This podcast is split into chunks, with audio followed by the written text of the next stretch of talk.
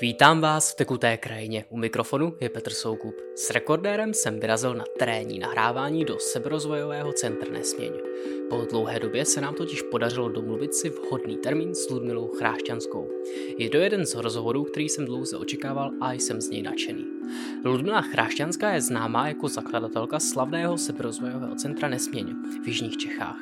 Hned po revoluci prošla výcvikem v holotropním dýchání přímo se Stanislavem Grofem, se kterým mnohdy spolupracovala. Ludmila je učitelkou a mentorkou tanců univerzálního míru. Má výcvik v takzvaném soulworku, učila se u indiánů v Brazílii a Peru a obecně se už desítky let věnuje mnoha metodám duchovní práce. Osobně ji znám jako nezdolnou a optimistickou ženu, která stále nachází sílu být překvapivě čilá a inspirující. Věnujeme se příběhu jejího duchovního života, počátkům při cvičení jogy, prvnímu výcviku v holotropním dýchání v Čechách hned po revoluci, psychedelickým zkušenostem a samotné idei stvoření Centra nesmění v Jižních Čechách. Pozoruhodnou dokumentační hodnotou příběhu je vyprávění o duchovních skupinách za dob minulého režimu ve srovnání se živelným růstem těsně po revoluci. Uslyšíme něco o Stanislavu Grofovi, o organizaci konferencí, seminářů a akcí za různých dob a různých časů. Velmi zajímavá je i osobní linka na téma důvěry ve vesmír, život a víry v Boha. Rozhovor byl nahráván v autentických prostorách Centra Nesmění. Uslyšíme zpěv ptáků, občasné hlasy z povzdálí, ale také déšť a ke konci i bouřku a hromy. Stejně jako počasí se střídají i témata. Všechny epizody Tekuté krajiny jsou pro vás k dispozici na běžných poslechových platformách. Budu vám vděčný, když můj podcast podpoříte hodnocením, komentářem, sdílením a tak dále. Rád bych také slyšel, jak se vám tato epizoda líbila. Neváhejte k tomu využít Facebook Tekutá krajina podcast nebo e-mail tekutá krajina gmail.com. A přeji vám příjemný poslech. Tak rekorder nahrává a já tě vítám v Tekuté krajině. Ahoj. Ahoj. Jsme tady v centru Nesměň a to bude s naším povídáním souviset. Na začátek já bych se tě moc rád zeptal na to, jak vůbec vypadaly nějaké tvoje uh, duchovní začátky, nebo spíš, uh, kde se třeba zrodila nějaká inspirace, tohle zkusit, nějaká touha. Mm-hmm. Možná ty začátky by mohly souviset s tím, že jsem začala chodit na jogu, což vlastně byla taková jediná disciplína, eh, která byla za socialismu povolená. Eh, vlastně jsme nemohli ani eh, zpívat nebo říkat mantry, všechno bylo jenom okolo hatha yogi, cvičení, nějakého uvolňování.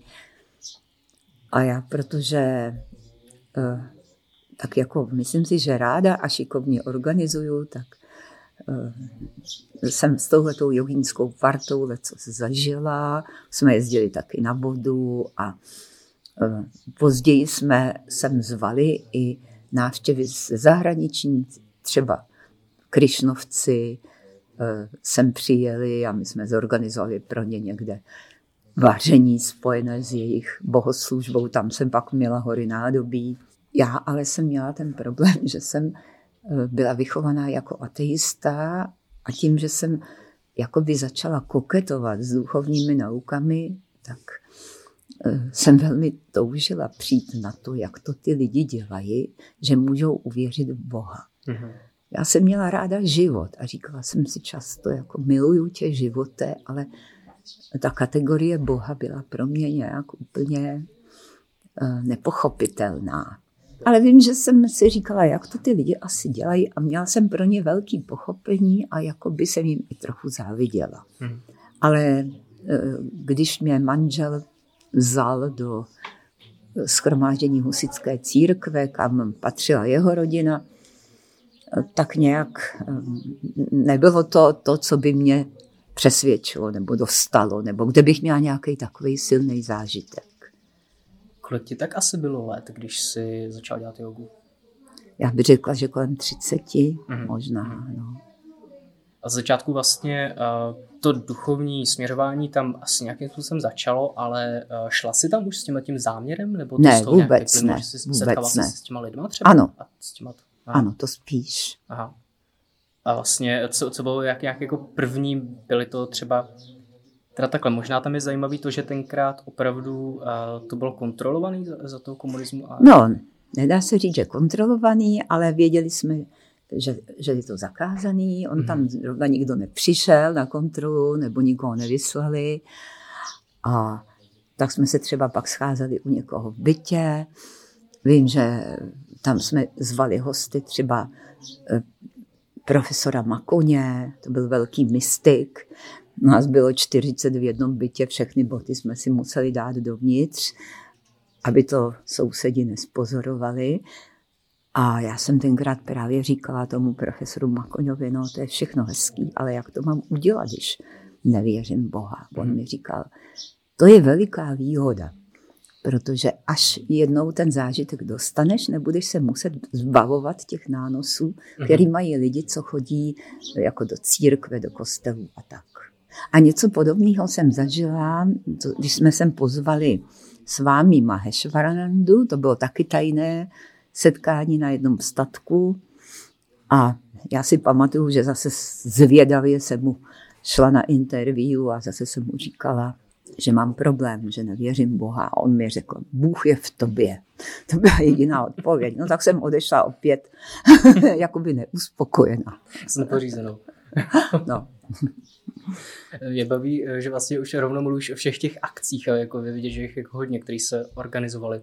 Ale jak, se vlastně stalo, že z té uh, jakoby obyčejný, nebo že z té jogy, která souvisí jenom v tom fyzickém cvičení, se vlastně začalo profilovat uh, to zvání osobností. No, protože uh, myslím si, že ty naši cvičitelé uh, měli, měli v sobě zájem, hmm. aby to nebylo jenom to cvičení. A i když to neříkali jako přímo, Eh, a mezi náma hlavně byli lidi, kteří měli i nějaký konexe do ciziny, eh, někdo, kdo uměl hodně jazyků. Eh, já jsem se v té době taky učila Němčinu i angličtinu. Aha, teď si vzpomínám, že se mi dostala do ruky, nám se vlastně dostala do ruky knížka od Rajníše Ošo, později, v Němčině meditace najít cestu k sobě.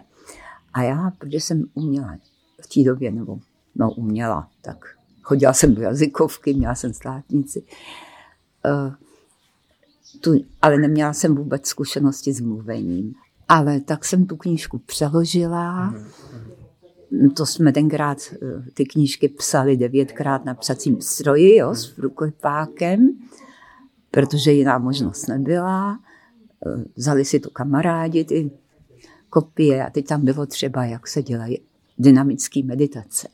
A my jsme neměli eh, vlastně k tomu žádnou nahrávku. Tak jsme to dělali jenom tak, jako podle té knížky. No, jako toužili jsme do toho proniknout nějak. No pak jsme, pak později se k nám dostali i ty nahrávky, takže jsme začali dělat i ty ošovou meditace. Tam se vlastně teda uh, pojí, to, jsou, to je to vlastně vydávání samizdatů v tom undergroundovém no, no, no, prostředí. No, no. Ano. To je super. A uh, tehdy, uh, jo, po revoluci vím, že se na mě obrátila Pragma, jestli bych uh, tu knížku, jakoby, jestli by to mohli vydat. Mm. Jo. A já jsem říkala, no nemohli, protože já jsem to dělala opravdu pro kamarády a vůbec jsem nehleděla na sloh nebo jo na takové věci. A v té době jsem vůbec neměla čas na to, abych se tomu věnovala. Jsem říkala, ne, do toho nejdu. No. To, je, to je si vlastně jako přednostně tu kvalitu té knížky, aby to někdo udělal líp. Jo. Jo, jo, tomu rozumím. No. Jak uh, náročný bylo tenkrát uspořádávat takovýhle meeting, kdy vlastně jezdili?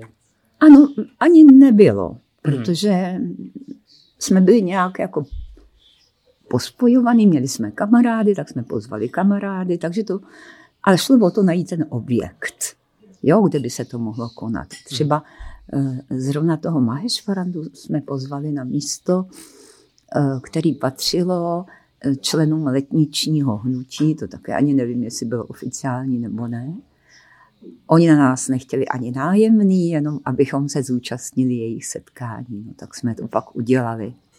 No, ale ani to mě nějak zase úplně nedostalo. I když to bylo hodně emocí. No a pak na tom samém místě jsme dělali i, jsme organizovali i první holotropní dýchání v Čechách, které bylo eh, s maminkou profesora Grofa. A s jednou německou facilitátorkou, Brigitou Aschauer, která vlastně teď, no teď několik, před, já nevím, možná osmi lety nebo tak nějak, když mu zemřela manželka, tak eh, ona se stala jeho manželkou. Ta, tak mě to tak jako se moc líbilo, že vlastně žena, která to přinesla poprvé do Čech, nakonec eh, si vzala zakladatele té metody, profesora Grofa. No jinak profesor Grof je český psychiatr, který emigroval do Ameriky a původně dělal oficiální experimenty s LSD s pacienty, ale když eh, to bylo v době hippie zakázané, tak vyvinul techniku holotropního dýchání, kterým je možno se dostat do změněného stavu vědomí. A ještě před revolucí eh, přijel do Čech jeden německo-americký psychiatr, který pracoval eh, s látkou zvanou extáze nebo MDMA. A my, jak jsme byli zvyklí eh, se vrhat po hlavě do všeho, tak jsme souhlasili, že naše skupina to chce zažít. A teď jsme začali schánět místo a vůbec to nebylo lehké.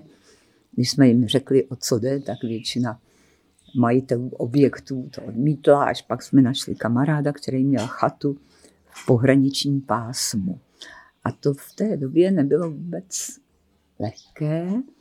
Jakoby tam byl i ten strach, protože tam kdykoliv mohli přijít pohraničníci kontrolovat, kdo je uvnitř, co tam děláme a tak. No, ale nějak jsme se spolehli, že to dopadne dobře. A dopadlo to dobře. Jo, nikdo nepřišel. Jaký to na tebe mělo vliv? Já si pamatuju, že od té doby jsem začala mít ráda svoje tělo. Hmm vlastně ten psychiatr s tím pracoval tak, že každý jsme měl svoje sluchátka, do kterých šla nádherná hudba. Mm. A já si pamatuju, jak se mi začalo po těle rozlívat takový krásný pocit, díky kterému vlastně jsem začala mít ráda i ty části mého těla, který do té doby jako jsem s nima nebyla spokojená jako mladá holka. To tak holky mývají. Mm. A vůbec nechápu, jak, jak je možné tuhle tu látku používat jako na technoparty, nebo, protože já to mám uh, zafixovaný jako něco, co přinese do těla úžasnou relaxaci a hmm. vědomění. Uh, taky si vzpomínám, že tehdy později přijela jedna členka naší skupiny, s kterou myslím si, že jsme si vzájemně nebyli vůbec sympatický, ale já jsem v té době, kdy ona přijela, už byla pod vlivem té látky. A když jsem ji uviděla, tak jsem k ní pocítila takovou lásku, že jsem šla a objela jsem ji a od té doby jsme měli spolu velmi dobrý vztah. Byl tam třeba nějaký uh, občas uh, strach nebo nějaký, když vlastně člověk dělá něco, co neví, jestli uh, mu nikdo nezakáže, nebo jestli tam bude třeba nějaký následek. Se musím přiznat, že už si to nepamatuju, ale možná, že tam bylo víc toho nadšení. Aha, aha. Já že taky takový extrovert, já to často vnímám, že se vůbec nebojíš jako ty věci dělat. A bylo to tam vždycky, nebo to bylo něco, čemu jsi se dostala? Vlastně ten, pocit, eh, to vlastně, eh, řekl bych, své No, vím, že jsem se jakoby učila chápat, že tohle je jiný svět, než ten běžný, protože třeba si pamatuju, že jsme tam vybrali od lidí peníze a já jsem se ptala toho našeho jogínského cvičitele, kam je mám dát, a on říká, polož je tady na okno. A pro mě to bylo opravdu jako jo. zjevení, jo, že tam plno lidí, třeba 50 lidí a tam leží spousty peněz a je to v pořádku. Hmm, hmm. Tvůj výcvik v holotropním dýchání vlastně proběhl, pokud se nepletu, teda takhle undergroundově? Ne, ne, ne, ne. ne. Uh, tak bylo to první holotropní. To bylo to první holotropní. A za půl roku poté byla revoluce Aha. a přijel profesor Grof. Hmm. Bylo třeba holotropní dýchání, výcvik v holotropním dýchání tvůj první výcvik? Já teď eh, nevím časově. Mm-hmm. Já jsem se i přihlásila do kurzu nebo do výcviku rogeriánské psychoterapie, ale to je opravdu pro lidi velmi trpělivé. Takže nějak po roce jsem to vzdala. To trvá hodně dlouho. No, nebyla to moje cesta. Takže to jsem opustila. Pak teda to holotropní dýchání. No. A to bylo jaký rok? Jaký rok si dělala holotropní dýchání? No to bylo hned po revoluci. Přijel profesor Grof a vyhlásil trénink. Uh-huh. A řekl, že ty lidi, co byli na tom prvním dýchání, že mají přednost, uh-huh. protože uh, v tom viděl nějakou synchronicitu, Jasně. že jsme se tam odstli. Co se dělo dál od toho výcviku v holotropním dýchání. Vím, že jsi se dostala do eh, komunity ve Findhornu ve Skotsku, kde jsi se inspirovala uh, vlastně nadchla do nějaké idei, která třeba směřovala k založení Centra nesmění. No, mně se to moc líbilo, jak ve Findhornu lidi spolu žijou a pracují a říkala jsem si v příštím životě, něco takového založím, nebo budu členkou hmm. něčeho takového. Teď nemůžu, protože teď jsem vdaná. No a stalo se, že nějak do dvou let jsem najednou byla rozvedená a tam ještě bylo zajímavé, že mi pár lidí říkalo, že se tam nedá žít úplně pořád. Mm-hmm. Jo, v té komunitě, že třeba několik let a pak si jet zase odpočinout do normálního světa, pak se třeba zase vrátit na pár let. No. Uh, a ta, ta komunita fungovala jak teda? To bylo, že tam lidi žili dlouhodobě, teda myslím, mm-hmm. že to opravdu bydleli. Jo. Mm-hmm. Měli tam svoje chatičky a uh, patřilo to taky pod nějakou nadaci, uh, měli ředitele, který se obměňoval a hodně žili z toho, že se tam lidi jezdili dívat a oni pro ně dělali workshopy. Ale my jsme tam byli vyloženě na tom eh, modulu holotropního dýchání. Že tam jezdili lidi z celého světa a ty lidi, kteří bydleli ve Findhornu, pro ně dělali programy. Jednak pracovní programy, že se tam, protože tam bylo hodně toho založeného na zahradách, na, na rostlinách, ale i, i semináře. Mě teď napadá eh, v souvislosti s holotropním dýcháním, ty se tam dostala už jako facilitátorka nebo ještě ve výcviku? Ne, to bylo ve výcviku. Ve výcviku. Aha. No a vlastně pokračovalo to pak tak, že v roce 92 v červnu eh, se rozhodl profesor Grof zorganizovat eh, v Praze mezinárodní transpersonální konferenci a já jsem se mu nabídla jako český koordinátor byla to neuvěřitelná práce, protože nakonec tam přijelo 12 cizinců a 400 Čechů. A jsem v té době neměla telefon, tehdy Telekom ho přiděloval čtyři roky po žádosti. Nebyly maily, eh, takže všechno šlo pouze dopisama. A tak uvedla jsem nějak do přihlášek telefon mojí neteře, a vždycky jednou týdně jsem tam jela na kole, brala jsem si vzkazy, pak jsem stála na poště a volala jsem těm lidem zpátky. Hmm. to bylo opravdu hodně pracní. Tehdy. Z Českých Budějovic se muselo točit 02 Praha a to někdy trvalo půl hodiny se vůbec dostat do té Prahy, na tož pak ještě to další číslo. Že člověk trva, čekal půl hodiny na telefonu? No, já jsem stála v té budce Aha, a točila jsem, jo, a to spojení s tou Prahou nebylo lehký dostat. Jasně. Já si říkám, když jsi jezdil jednou týdně pro ty vzkazy třeba... Možná dvakrát, já to teď jo, nevím. Jo. No, to... Ale bez tak, jako je to asi jako obrovská prodleva třeba proti tomu, hmm. uh, co mohli mít v té době už třeba zá, na západě. Jestli třeba si máš nějakou zkušenost s tím, že třeba jestli tenkrát nějaký západní uh, klienti nebo západní návštěvníci třeba, uh, jestli nebyl nervózní z té prodlevy? Nebo... Ne, to bylo tak, že uh, oni vlastně tam komunikovali uh, s jedním američanem, mm-hmm. a který pak komunikoval se mnou. Jo, to... Pak jsem měl ještě kamaráda na Slovensku, který uměl víc jazyků, na rozdíl od té mé neteře, takže té volali spíš Češi a tomu kamarádovi volali cizinci, když něco potřebovali. A, a ten, ten, pak volal to Ten pak volal za té neteři, jaký mám vzkazy a co mám všechno zařídit. On nemohl volat mě, když no, jsem jasný, neměla telefon. Jasný, jasný. O jakých tématech byla ta konference první tady? Eh, o vědě a duchovnosti a jejich spojení. Hmm. A byly tam opravdu světové špičky. Jo. Hmm. Eh, kvantové fyziky, duchovní učiteli jako Ramdas, samozřejmě Stanislav Grof tam byl, Fričov Kapra, jo, to je velmi, u něj, od něj vyšly u nás knihy, fyzik Bém a také tam byly i tuzemské příspěvky. No. Hmm.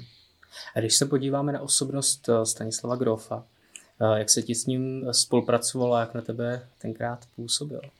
No tak já jsem ho znala z výcviku a to vím, že mě zaujala jeho obrovská obětavost, protože když jsme měli uh, dýchání, holotropní dýchání třeba, dejme tomu pro 80 lidí, když tam byly i ty zahraniční nějaké skupiny,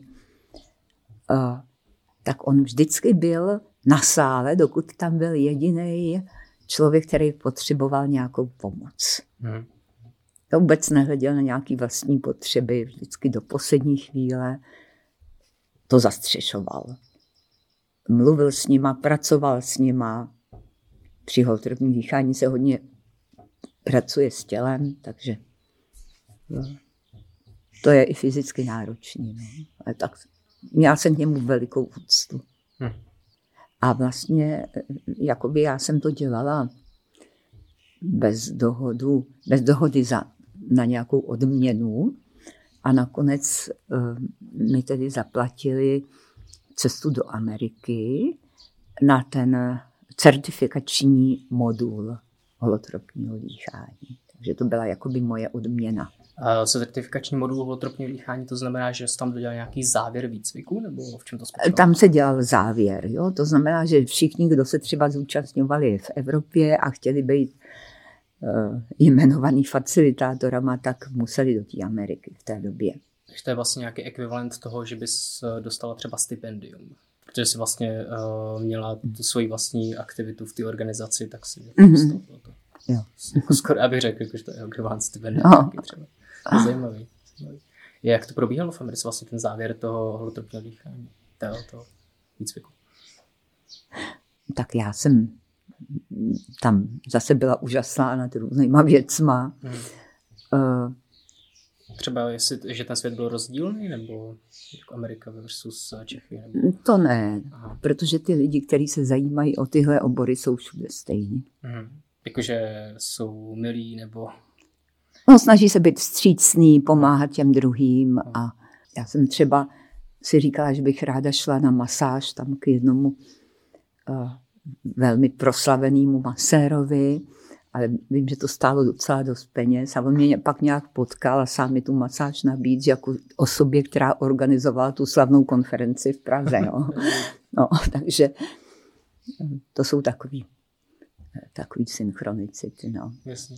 Ještě bylo zajímavé, že když jsem odjížděla do Ameriky, eh, já jsem se v té době zúčastnila nějakého workshopu stanci univerzálního míru tady v Praze.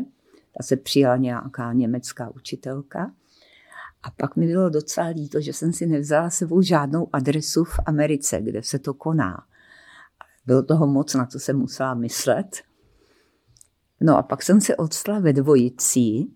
Na dýchání dýchá se ve dvojicích. Vždycky jeden dýchá, druhý u něj sedí a jakoby ho hlídá nebo je mu k dispozici.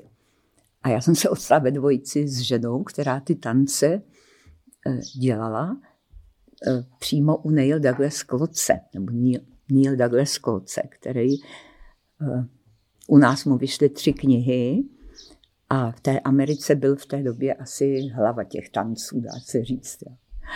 A ona mu řekla, že je tam někdo z východní Evropy a on nás, eh, jako mě a kamaráda, ještě pozval na večeři. Takže to bylo úplně mm, mm, takový úžasný setkání. A potom to vyústilo v uh, výcvik v tancích. Taky, ano. Eh, k tancím univerzálního míru já bych se rád dostal za chvíli. Ale ještě bych se tě zeptal uh, na tvůj vztah vlastně s metodou holotropního dýchání. Uh, v čem ti přijde výjimečná? V čem je pro tebe důležitá? Já myslím, že v tom, že lidi otvírá a to i lidi, pro který je to obtížný. Uh, že často vyjdou najevo nějaké hodně potlačené emoce, kterých si vůbec jsme nebyli vědomi. Já až na desátém holotropním dýchání jsem zažila najednou pocit agresivity A když se mnou začali pracovat s tělem, tak uh, vím, že jsem, že jsem začala křičet a viděla jsem bíle. Mm. A já jsem nikdy v životě předtím, já jsem vždycky agresi uh, obracela proti sobě. Mm. Jak jsem ty druhý lidi neviděla. Vždycky jsem si našla pro ně nějakou omluvu. A myslím si, že se něco ve mně naštosovalo a pak se to velmi uvolnilo během tady toho holotropka. No. Ty stavy, který člověk prožívá na uh, holotropním dýchání, vlastně můžou být uh, různý, různého rozsahu. Že? Může no, nejenom v rozsahu, ale i kvalitě. Jo, někdo prožívá vnitřně a má spíš takový kino, jako by vidí nějaké obrazy Eh, někdo víc emočně a vyjadřuje to. Je to často cítit v těle. Každý to má úplně jinak. Já si myslím, že mě holotropní dýchání eh, hodně osvobodilo vnitřně od takových pocitů, že bych se mohla strapnit, nebo řekla bych i fyzicky. Jo, že si, že hm, pohybově a co vlastně pro tebe je důležité, aby, aby člověk eh, zajistil třeba bezpečnost a klidný průběh toho utropního dýchání? Aby byli poučení sitři mm-hmm. a aby tam byl, aby to vedl nějaký odborník, facilitátor, tady u nás v Nesmeni vede dýchání eh, lékař z Ára, který má výcvik u profesora Grofa, tehdy jsme byli společně v Americe a vždycky ještě někdo další. Hmm. Tvoje setkání s tanci univerzálního míru se stalo ještě předtím, než uh, si založila Nesměně? Hmm. Pověděla bys mi něco o tom, vlastně jak jsi se s tím setkala a co pro tebe ta metoda? Zase naše jogínská skupina. Hmm. Hmm. Uh, jsem pozvala německou, a to byl některý z mých kolegů, uh, německou učitelku těch tanců, Rahmanu, která se mě jezdí dodnes. A já, když jsem to poprvé zažila, tak mi to přišlo jako country tance s duchovní tématikou. A to vlastně vychází z hnutí hippies, pokud se? Aha. Aha. E, smyslem těchto těch tanců bylo mír. Mhm. E, mír uvnitř, mír mezi námi a hlavně mír mezi jednotlivými náboženstvími. Takže ty tance vlastně se obrací k takovým těm hlavním mantrám nebo hlavním slovům těch náboženství, která přinesli jejich původní zakladatelé. A ty mantry jsou zhudebněny a jsou vlastně součástí. No, a buď je to tradiční hudba, něco z té kultury, něco z... A nebo možná někdo eh, z lektorů, z učitelů najednou dostane tu melodii i s tou mantrou. Já mám jednu velmi eh, napojenou žačku teď, která, skrz kterou to prochází a která dostává ty tance v češtině, třeba taková slova jako jsem láska tak, jak jsem.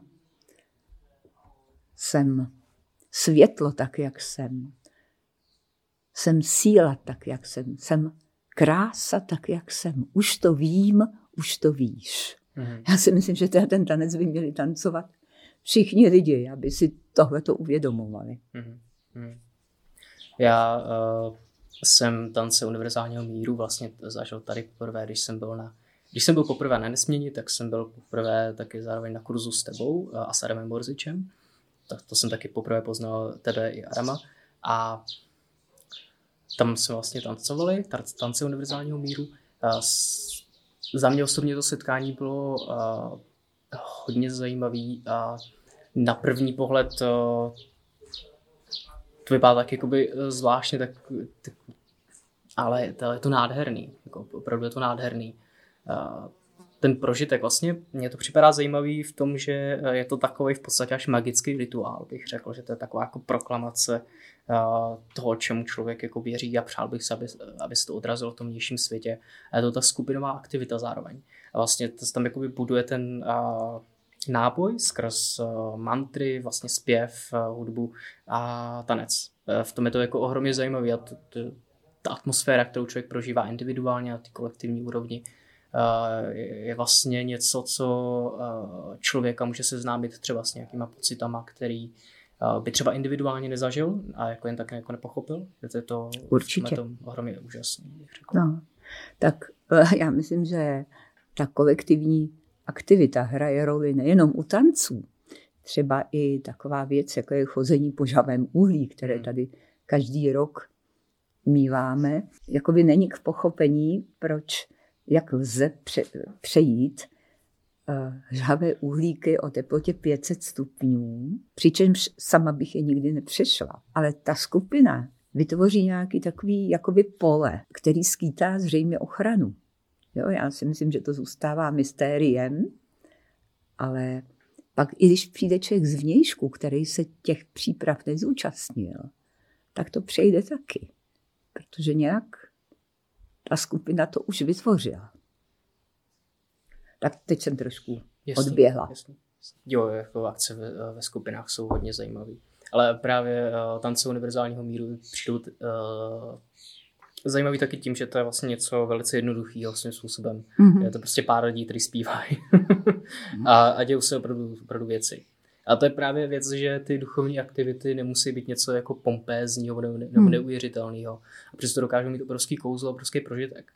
A, a Mhm. jako hodnotu, což je na to nádherný. No já, když jsem začala ty tance, eh, já jsem měla zase to štěstí, že jsem uměla Němčinu, takže mě pozvali do Německa na první semináře a pak jsem tam začala jezdit na celý výcvik v tancích. Já jsem ze začátku nebyla schopna vyslovit na konci těch eh, tanců se totiž říká slovo, kterými se jakoby spečetí to, co jsme říkali.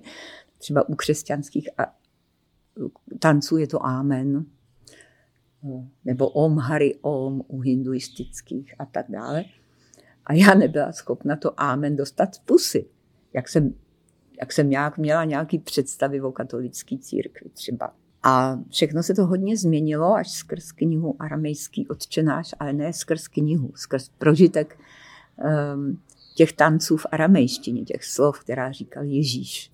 Mhm. Kde právě Neil Douglas Klotz uh, se naučil aramejsky, hebrejsky, arabsky, aby mohl zprostředkovávat, jak, jak ta slova, tak, co třeba ta slova taky mohou znamenat, protože ta aramejština nemá a další semické jazyky, jo, hebrejština, arabština, není tam jeden význam, jedno slovo, jak my jsme zvyklí, ale třeba slovo ruha znamená eh, dech i duch.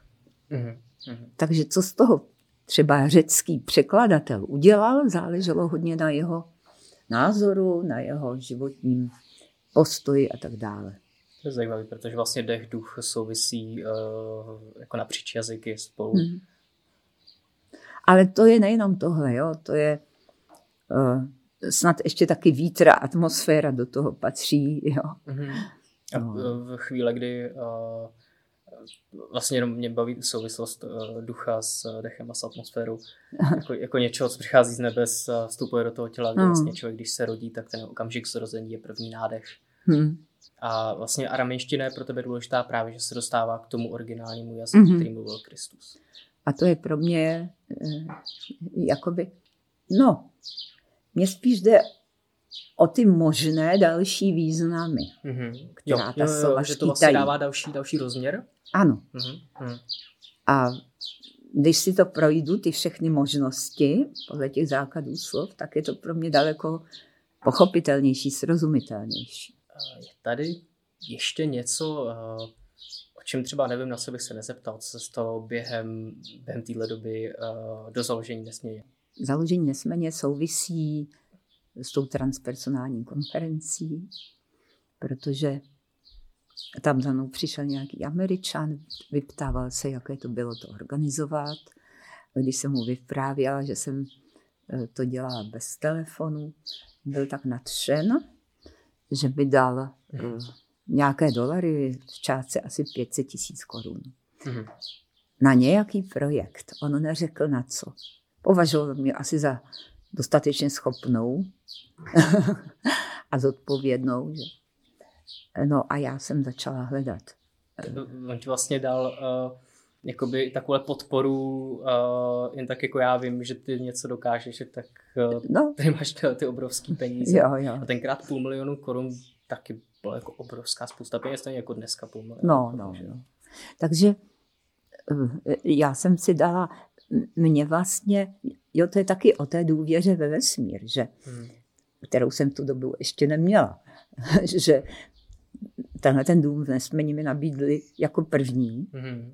Mhm. a mně to připadalo daleko od Prahy, tak jsem dala inzerát, měsíc jsem jezdila po všech možných vesnicích a až úplně nakonec jsem se sem měla podívat a e, rozhodně mě přesvědčilo to, že je to daleko od vsi, že to není přímo ve vsi, jako byly ty ostatní objekty. No. A e, takže e, jsem ho, jsem ten dům koupila, on mi tu, vlastně mi náležel, protože to byl můj osobní dár a začali jsme ho přebudovávat pomocí pracovních víkendů a já do ní dala asi 200 tisíc, což bylo všechno, co jsem měla. Mhm. Taky obrovská spousta peněz. No, Za 200 tisíc korun kupovali moji rodiče taky eh, Aha. svůj dům. Ale to nestačilo, Mhm. protože Mhm. to byl dům, kde eh, v místě, kde je teď sál, tak vlastně byla garáž a stodola, Mhm. jo, kde jsou koupelny, tam byl kozí chlívek, to se Hmm. celý muselo přebudovat. Mhm. A eh, tehdy jeden kamarád mi řekl, když, eh, když dáš ten dům do nadace, tak lidi budou ochotněji přispívat, Aha. aha. dávat dary. No tak jsem to po nějakém váhání udělala a dům je teď majetkem nadačního fondu pro osobní rozvoj a zdraví. Já jsem pak teda prožila asi tři roky takových strachů, který vyplývají z toho, že moji rodiče měli, byli živnostníci a vlastně přišli o veškerý majetek. A já jsem začala mít taky strach, že vlastně o všechno přijdu. Eh, Ale nějak eh, pak jsem pochopila, že musím změnit postoj, že s tím teď už nic neudělám. A uvědomovala jsem si, že eh, v tom nadačním výboru jsou velmi slušní lidi, kteří mm, jako mě nikdy nepodrazí. Já jsem se vlastně bála nejvíc eh, toho jako od státu, jo? jak se to stalo mým rodičům, no, tak jsem to asi měla nějak v buňkách. Eh, Tvým rodičům z toho za, z toho za komunismu? No, Eh, no, no. Protože byli no. podnikatelé. No. Mhm. Mhm. Já si pamatuju, jak maminka brečela, ležela s mokrým hadrem na hlavě. No. Mhm, No, to je, to je A to mi bylo asi pět let. A to patří i výrazně k eh, tomu duchovnímu uh, procesu člověka, Mhm. že se setkává s těmi traumaty, které se eventuálně mohly odehrát v rodině. Teď už si myslím, že jsem ti možná nějak vyčistila ten rodový problém. Mhm. Jo, tím, že jsem vlastně ten dům jsem dala dobrovolně. Aha, to je zajímavé. Ale to je nějaký můj názor, který vůbec ne, Jasně, nebo hypotéza, jasně, jo, jasně. to vůbec nemusí tak být, ale, Ale to tak si to říkám. Ano. No. A můj syn říká, dobře mámo, že jsi to dala do nadace, protože kdybych já ten dům zdědil, musel bych ho prodat a ty tisíce lidí, co tam jezdí, by mě proklínali. Aha, to je zajímavé. taky, taky pohled vlastně, no. Jo, jo, že vlastně takhle to může mít jako nějakou eh, další pokračování vlastně v podstatě Mhm. jako úplně lineárně. No. Takže já dneska, já tady vlastně jako by teď nic nevlastním a i když je tady moje piano a všechno, ale už, už to není moje. ale jsem moc spokojená, protože jsem tady mezi otevřenýma lidma, eh, který pochopili, že nezmění svět a že musí něco udělat se sebou. A Já ne, nevím sama teď, jestli říct změnit anebo přijmout sebe. Jo, jsou to takový ekvivalent. Někdy si říkáme, že eh, nadační fond pro osobní rozvoj možná by se měl jmenovat nadační fond pro osobní zmenšování. To je zajímavý. Aha, jasně, jasně, jasně. Možná mi ještě pobys trošičku eh, se vrátit na začátek, eh, když ten dům byl opravdu uh, jenom, jenom ta, ten původní stavení se stájí a podobně, tak uh, kdo vlastně byli ti lidé, kteří ti tady pomáhali, kdo vlastně byla ta původní uh, parta kamarádů a komunita? Mm-hmm. No já jsem eh, ještě před revolucí pracovala ve vědecko-technické společnosti v Domě techniky, eh, kde jsem i díky těm jazykovým znalostem organizovala mezinárodní konference. A tam jsme si pak s kamarádkou, psycholožkou vymysleli eh, takový kurz, eh, jakoby krea, kreativitu. Eh, nazvali jsme to, to jsme eh, si zvolili s přáteli brainstormingem, ten název Nové techniky kreativity v činnosti tvůrčích pracovníků. A tam podniky pouštěly své techniky většinou, nebo lidi od počítačů. A program byl o tvořivosti, nejenom eh, taková ta kreativita, nejenom v práci, ale i v životě. Takže ty původní uh, semináře byly taky uh, asi směřovaný k podnikům. A k, po, k nějakým... No, jo, ano. Aha. No tak v té době jako chtít na někom, aby přijel a zaplatit se svůj seminář, Aha. to dost nešlo. Jasný, jo? Jasný. Takže, uh, no a některý ty lidi přijeli s kravatama, no až když viděli, že večer se nejde do hospody, ale místo toho se dělá nějaké cvičení, tak přišli jenom jednou. A byli zase lidi, který to velmi oslovilo.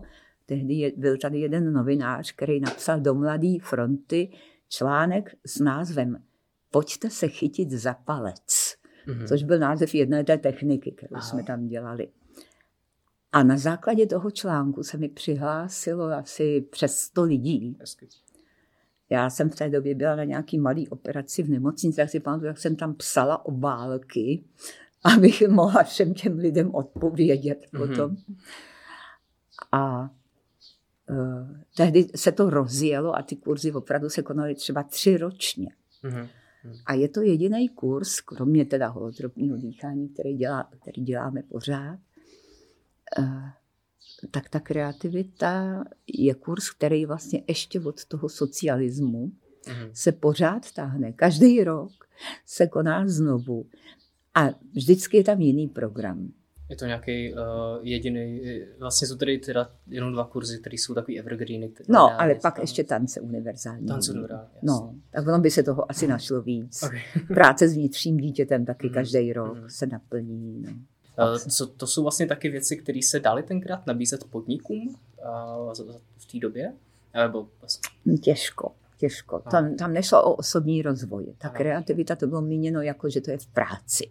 Ano, ano. Proto oni ty kádrováci tam ty lidi pustili. Aha. No. A teď třeba ten kurz se jmenuje Smysl, Smysluplně a tvořivě žít.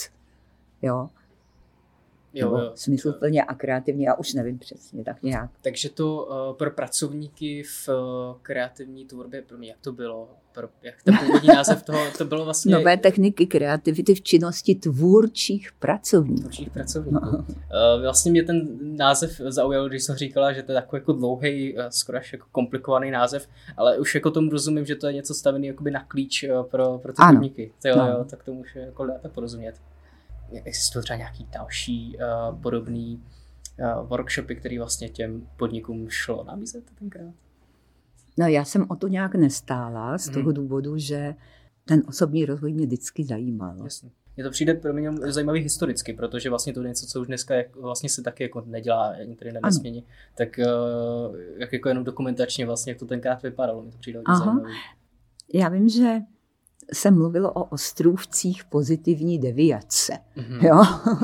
do čehož patřil právě třeba tenhle ten kurz. A vím, že tam tenkrát jsme měli, nebo pořád tam jezdí velmi odvážný jeden psycholog, který tehdy mluvil o Husákově nadaci a dokonce se tam hádal eh, s jedním člověkem, který byl nějak správce staveb na hradě. Jo, ale všechno, všechno to byli slušní lidi, s kterými se dalo o těchto těch věcech mluvit. No. A kdy vlastně přišla doba, kdy se tady dali dělat eh, semináře pro lidi, kteří si to zaplatili sami? No tak po revoluci. Mm-hmm. Protože tehdy i hodně lidí se začalo stavět na vlastní nohy.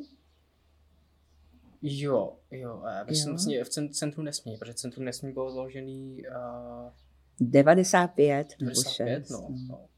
A taky jste tady dělali teda tenkrát na začátku ty uh, kurzy pro, uh, pro podniky. No, někdo přijel z podniků uh-huh. a někdo, já mám pocit, že jsme je napřed dělali spíš v hotelích, jo, protože to pro ten podnik bylo zkousnutelný. Tady jako uh, psát jim třeba o tom, že se spí ve společných prostorách, Dřív tady byly jenom společné prostory na spaní, že lidi přijeli se spacákem. To, je, to by jako asi ten podnik neskousnul. To je, napr- to je vlastně pravda, protože tenkrát tady byl slamník a to, to by se tady úplně ty lidi z podniku nevyspali. To by, no. to by taky vůbec nedošlo. Jako prakticky. Ano, oni by se třeba vyspali, ale ten podnik by to neskous, že jedou a. na takovýhle místo. My jsme nedostali nikdy podporu od státu, ani jsme o ní nežádali, ale musím říct, že opravdu lidi eh, třeba když byl lockdown a nemohli jsme nic dělat a napsali jsme, anebo když jsme pořizovali něco dražšího, a nevím, kotel nebo tak, a napsali jsme eh, lidem prozbu o příspěvek, tak se vždycky sešly nějaké peníze. A díky tomu jsme to pak mohli jako dobudovávat a i pár pokojů postavit.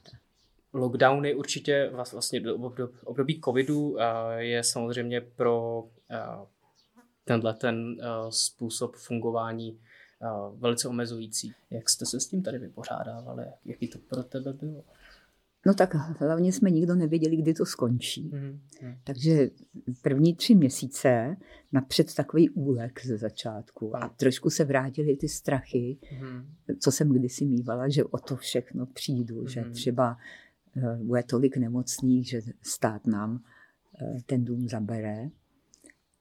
Ale to je zajímavý, pro to bylo protože jenom... to je hodně iracionální vlastně. No je, je, aha, ale aha. to všechno souvisí s tím starým vzorcem. Ano, jo? Ano.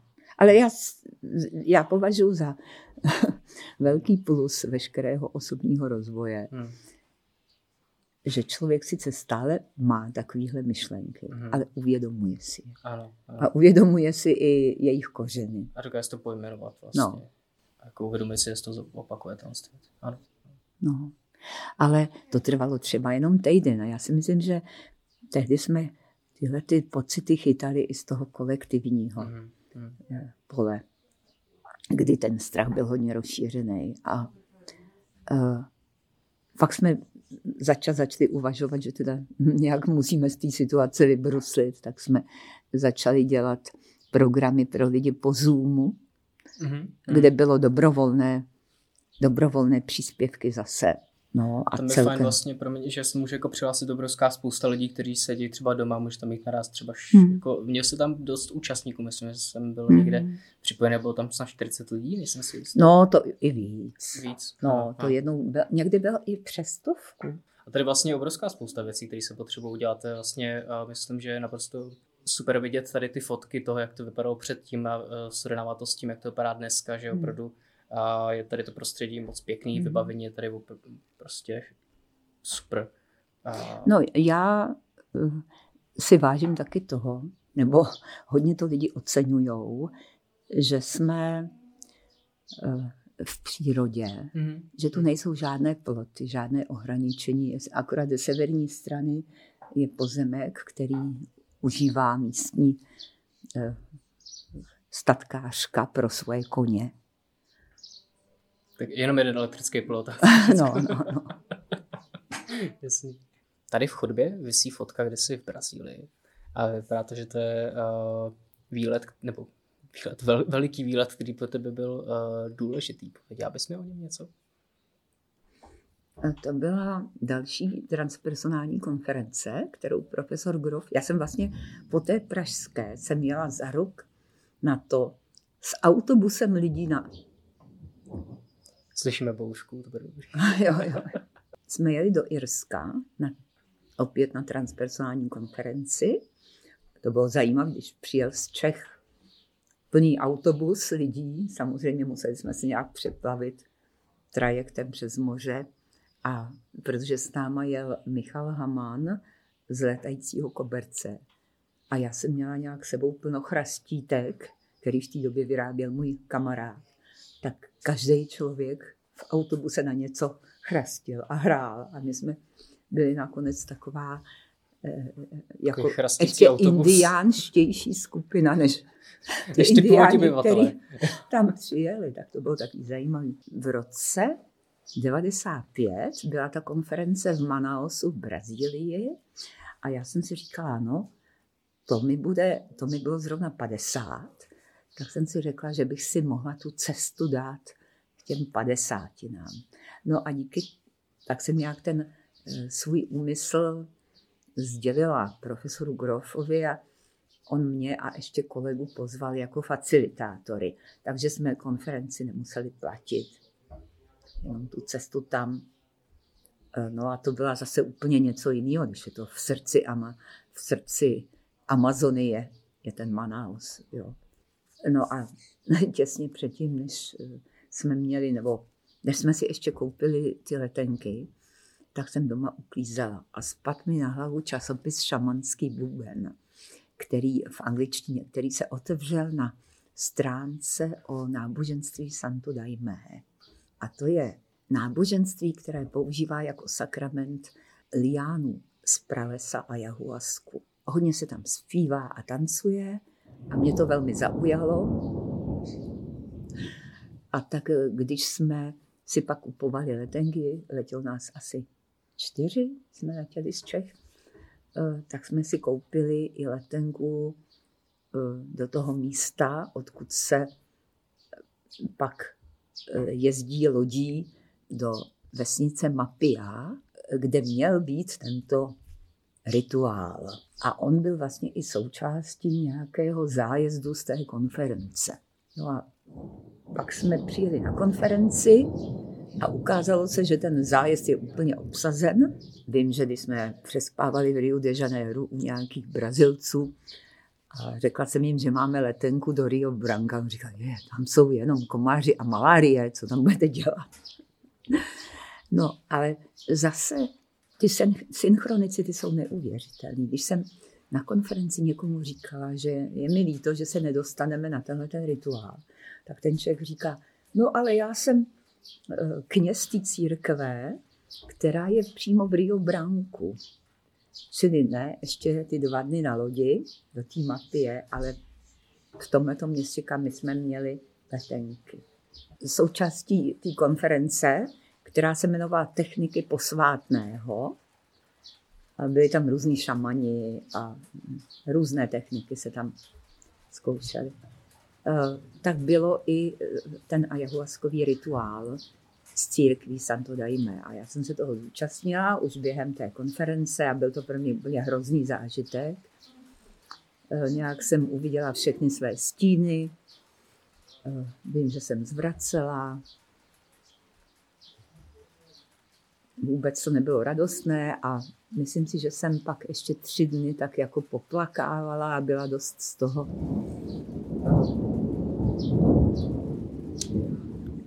jako neznala jsem nikoho, kdo byl na tom rituálu, kdo by trpěl tak jako já.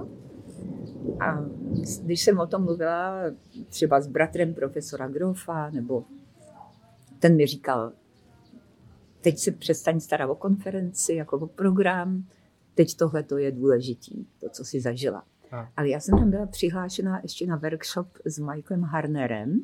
To bylo vlastně hledání vnitřního zvířete, šamanské hledání. A tam se mi objevila anakonda, kterou teda v reálu jsem vlastně den předtím viděla ochočenou s indiánama dokonce jsem si na ní šahla. A cítila jsem, já jsem se vždycky myslela, že všichni hadi jsou sliský a najednou jsem cítila, že má kůži jako normální kůži a že je teplá ta kůže. A teď jakoby v té představě při tom hledání s bubnem toho zvířete najednou se mi objevila ta anakonda a chtěla se se mnou mazlit. A jsem se vždycky hadů moc bála, ale tak jsem to nějak jako připustila. A dodatečně mi došlo, že to byla ta chvíle, kdy se to všechno zlomilo a že já jsem vlastně symbolicky objela ty své stíny které mi tam tak vadily při tom rituálu. Mm. Takže když jsme pak dojeli do Rio Branca a účastnili se dalších rituálů s ayahuaskou, tak uh, to už nebylo tak zlé. A pak jeden večer jsem zažila něco takového jako lásku boží, nebo jak to říct, ale bylo to tak silný, že jsem se chtěla vrhnout na zem a děkovat. A uh, tam všude visí Eh, obrazy Ježíše Krista, protože to je křesťanská církev. A eh, tak jsem chtěla eh, tak pak mi, pak mi kolegyně říkala, že to vypadalo, jak když cvičím Spartakiádu, jo? jak jsem byla těma emocema tak hodně přemožená. A dokonce za mnou přišel vedoucí toho rituálu a říkal mi, to je něco jako meditace. No, že nemám přitom dělat. Ale se mu to opravdu velmi cloumalo, jako ten pocit eh, tý úžas, toho úžasu nad tím, jak je to silný a jak je to úžasný. A to už mě neopustilo. Ne teda v téhle intenzitě, ale přineslo mi to nějakou takovou důvěru. Eh, důvěru v co konkrétně? V to vyšší, co nás přesahuje. Hmm. A dokonce vím, že já jsem se vždycky předtím bála letadlem, když jsem pak letěla domů, tak jsem se vůbec, eh, tak jsem se vůbec nebála. A do té doby byl tvůj vztah eh, k tomuhle tomu jaký? No hledající. Mm-hmm. Já jsem si to moc přála a holotropní dýchání mě sice otevřelo, ukázalo mi vnitřní svět, ale nedalo mi tu jistotu, jako mi dala právě tahle ta pralesní rostlina. Mm-hmm. Za chvíli zvuky ptáků vystřídá zvuk bouřky, to bude zábavný. A chci se tě ještě zeptat, eh, jaký vlastně eh, existuje nějaký filtr, podle čeho eh, eventuálně vybíráš, jaký tady budou kurzy, nebo podle čeho vlastně těm lidem, co kurzy vedou, důvěřuješ, nebo jestli se to taky poschází, že lidi s něčím přijdou, povídej. Já mám pocit, že to centrum tak jako trochu spadlo z nebe. Mm-hmm. A věřím, že je pod boží ochranou. A zrovna tak nějak se rodí i, i ty programy. Mm-hmm. Některé lektory jsem potkala, když jsem byla v zahraničí. Pozvala jsem je třeba, jezdila jsem hodně do Německa, Švýcarska na tance. Tam jsem Leckoho spotkala. A jak je, co je ten filtr? Já myslím, že nějaký šestý smysl, mm-hmm. který člověku dává pocit, že tohle je dobrý člověk nic ze sebe nedělá, jo, přesto je to dobrý odborník, nebo v tom, co dělá, tak je autentický. To je pro mě hrozně důležité. Hmm. Já si uvědomuji, jak jsem na začátku hledala pořád ten vztah k Bohu, že mě to nepřijedlo k žádnému náboženství, hmm. ale jakoby k těm mystickým kořenům všech těch náboženství. A takže hodně mě oslovuje sufismus. Mm-hmm. ten univerzální, který právě jako se dívá na, všech, na všechny ty cesty jako na rovnocené. Nejvíc mě baví, když někde narazím na nějakého mystika a on, teď jsem se zrovna dívala teda na YouTube na úryvek z filmu o indickém básníkovi Kabírovi. Zajímavý je, že to byli muslimové, který Eh, vlastně o něm mluvili, ale velmi neortodoxní. Protože Kabír byl eh, muslim, ale také hinduista. No, obojí byly jeho cesty najednou. A zrovna předevčírem eh, jeden z těch jeho obdivovatelů tam říkal hostovi, který přišel já vám nemám co nabídnout. Všechna setkání jsou připravena dopředu prozřetelností. My tady hrajeme jen, jen své role a je na nás, jak je zahrajeme. Hmm. Hmm. A to je něco, co si někdy uvědomuju, někdy ne. Říkám si, jak vypadá uh, třeba eventuálně tvoje nějaká vlastní duchovní praxe v soukromém životě, jestli se to třeba skládá z těch meditací. Chaotická, to je, jestli chaotická, to je v pořádku, protože víš, no, to je velice postmoderní a současný. Já si říkám, jestli třeba tě blízká to, čemu se říká alternativní spiritualita, tak to je vlastně, to je vlastně ono, bych, bych řekl. Že se člověk poskládá z těch svých impresí, hmm. jo? Jak říkám, lákají mě všechny mystické cesty, nebo lákají Eh, oslovují a někdy mě naplňují ty tance. Teď se hodně věnuju právě Ježíšovým výrokům v aramejštině. Jasně. Dubnu, já ti děkuju moc. Já si myslím, že za chvilku tady začne být pěkný slivák a že už uh, máme nahráno uh, spoustu krásných věcí. Tak já ti děkuju moc. Děkuju. Děkuju za důvěru.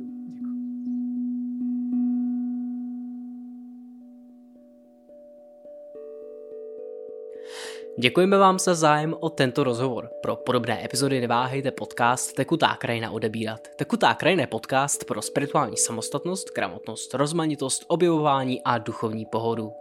Můj podcast můžete podpořit odběrem, hodnocením a tak dále. Na řadu brzy přijde téma ženských kruhů s Terezou Jupovou a přednáškový cyklus o okultismu a politice s Janem Ševčíkem. Dejte nám vědět, jak se vám tato epizoda líbila. Neváhejte k tomu využít Facebook Tekutá krajina podcast, komentáře, hodnocení nebo e-mail tekutá krajina zavináč gmail.com. Těším se na vás příště.